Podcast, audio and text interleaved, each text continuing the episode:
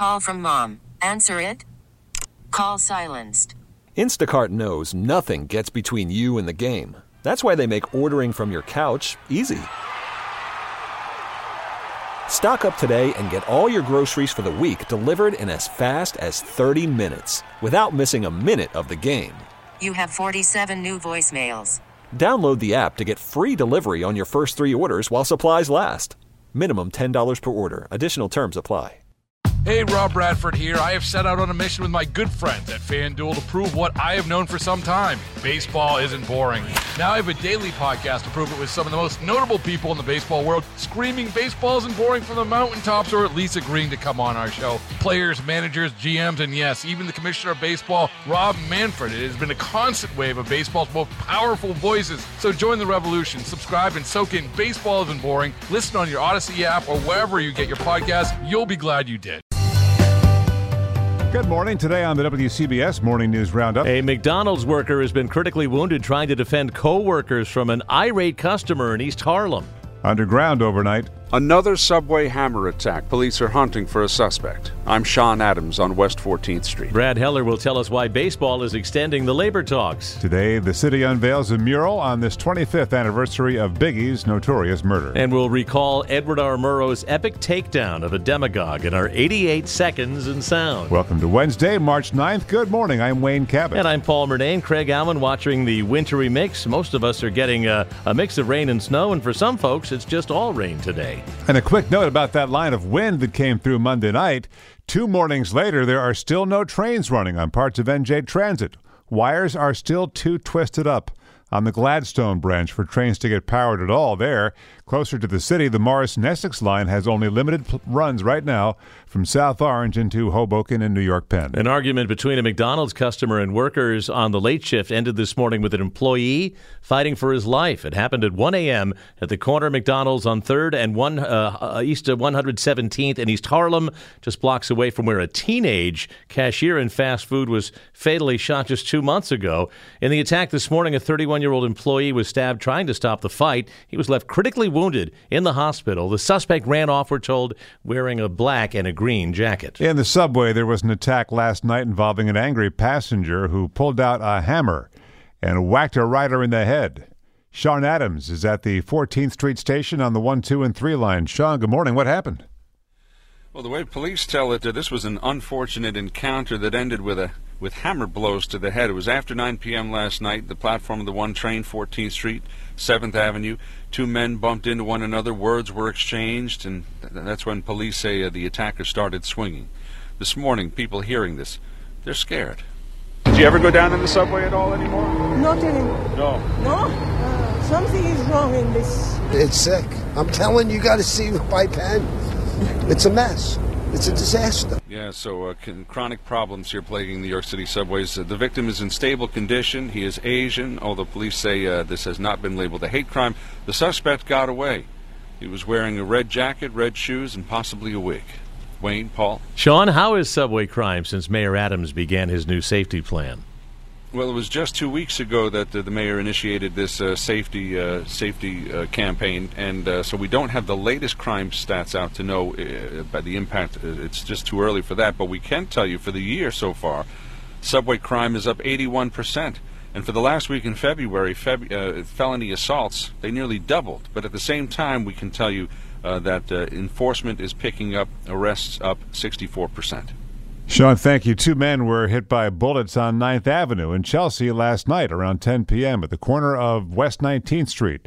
Unclear what led up to it, but one man died and one was wounded. There is no deal to start the baseball season, but there might still be reason to think that both sides might come together. Brad Heller is here. What's the story on the labor talks, Brad?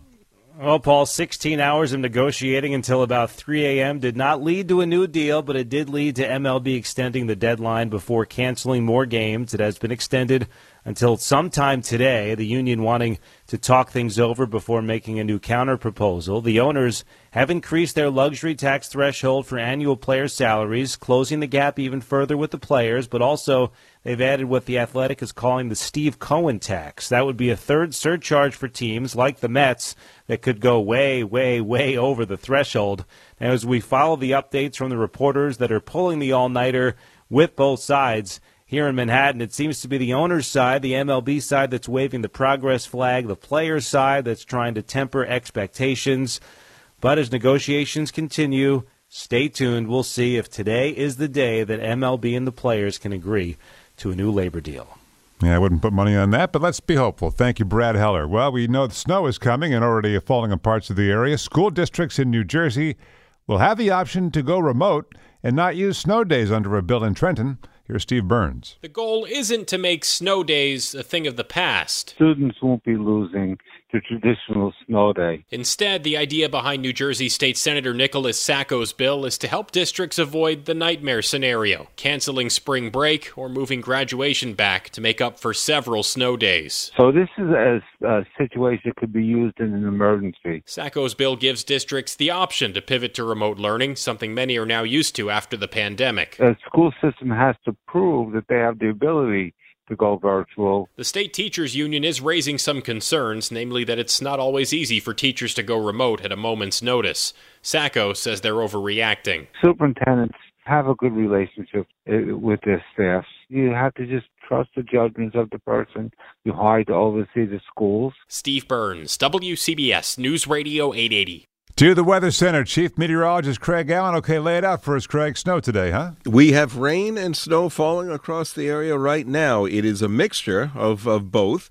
Uh, from the city across Long Island as well as down the Jersey Shore, it is primarily snow west of 287, and it's a little more slippery as you get back towards Warren and Sussex County, northern or western sections of Passaic County on up into Orange. These are areas that are around 32 on down to about 27. So a range of 27 to 32 degrees. That's where it will be a little bit more slippery. Litchfield County is also under a uh, winter weather advisory with temperatures right now that are slightly below freezing. Otherwise, it's this wintry mix of snow and or rain, a coating to an inch or so on the colder grounds, mainly uh, uh, across the higher terrain. You could see two to four inches of snow in some of these higher ele- elevations, 800 feet, 1,000 feet on up. Today's high 35 to 40 is about where it stays.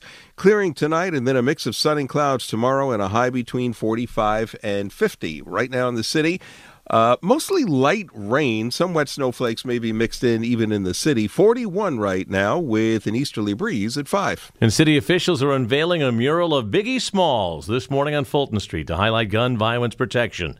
Monica Ricks reports on the anniversary of Biggie's murder. The notorious B.I.G. was shot and killed 25 years ago on March 9, 1997. Biggie, Biggie, Biggie, Biggie Smalls, whose real name was Christopher Wallace, was hit four times in the chest by a drive-by shooter in L.A. No one was ever charged for his murder, but it's widely believed Biggie's death was a result of an East Coast-West Coast feud. Tupac was killed just six months earlier. It was all a dream. I used to read Word Up magazine. This year, the Brooklyn rapper would have been 50. It also happens to be the 25th anniversary of his album Life After Death, which was released after his death. And if you don't know, now you know. Monica Ricks, CBS News.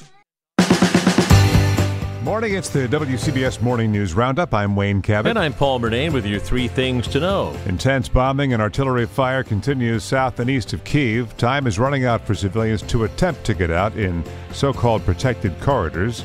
A Russian ceasefire expires at 2 p.m. New York time. Number two, federal prosecutors here in New York have charged a woman with being an unregistered agent of the Russian government, spreading propaganda to American youth, working directly, it is alleged, with Vladimir Putin. Elena Branson ran the Russian Center New York, which allegedly received tens of thousands of dollars in funding from the Russian government, according to the feds. And the third thing to know gasoline prices rose another 8 cents a gallon since yesterday across the country to an average 4.25 a gallon. And up next, our WCBS News Radio 88 seconds in sound for the 9th of March. Governor Murphy has just declared a state of emergency. 2020. Today, I am signing an executive order allowing the state to get and hand out federal money. Right now, the overall risk to individuals from coronavirus remains low. Now, I know the words state of emergency can be jarring. That emergency order lasted two years, ending just this past Monday. Do you know any communists? Strange question now, but it wasn't then. Good evening. 1954. Tonight, See It Now devotes its entire half hour to a report on Senator Joseph R. McCarthy, told mainly. McCarthy was a fascist and uh, uh, of the worst type. Uh, there was nothing American about the man except having been born in Wisconsin. But the senator had everyone running scared with a briefcase he said was full of secret communists among us. The raw, harsh, unpleasant fact is that communism is an issue and will be an issue in 1954. CBS's Mike Wallace recalls having to sign a loyalty oath. Why do you have to sign a loyalty oath to your own country? That doesn't sound American. But a lot of us did it because we wanted to keep our jobs. And on this night in 1954, Ed Murrow made this case to a scared nation. This is no time for men who oppose Senator McCarthy's methods to keep silent, or for those who approve. The actions of the junior senator from Wisconsin have caused alarm and dismay amongst our allies abroad and given considerable comfort to our enemies. And whose fault is that? Not really his. He didn't create this situation of fear, he merely exploited it, and rather successfully. Cassius was right. The fault, dear Brutus, is not in our stars, but in ourselves. Good night, and good luck. The Murrow McCarthy broadcast ended Joe McCarthy. This is March 9th. And it's our WCBS Morning News Roundup for a Wednesday. Rob Bradford here. I have set out on a mission with my good friends at FanDuel to prove what I have known for some time baseball isn't boring.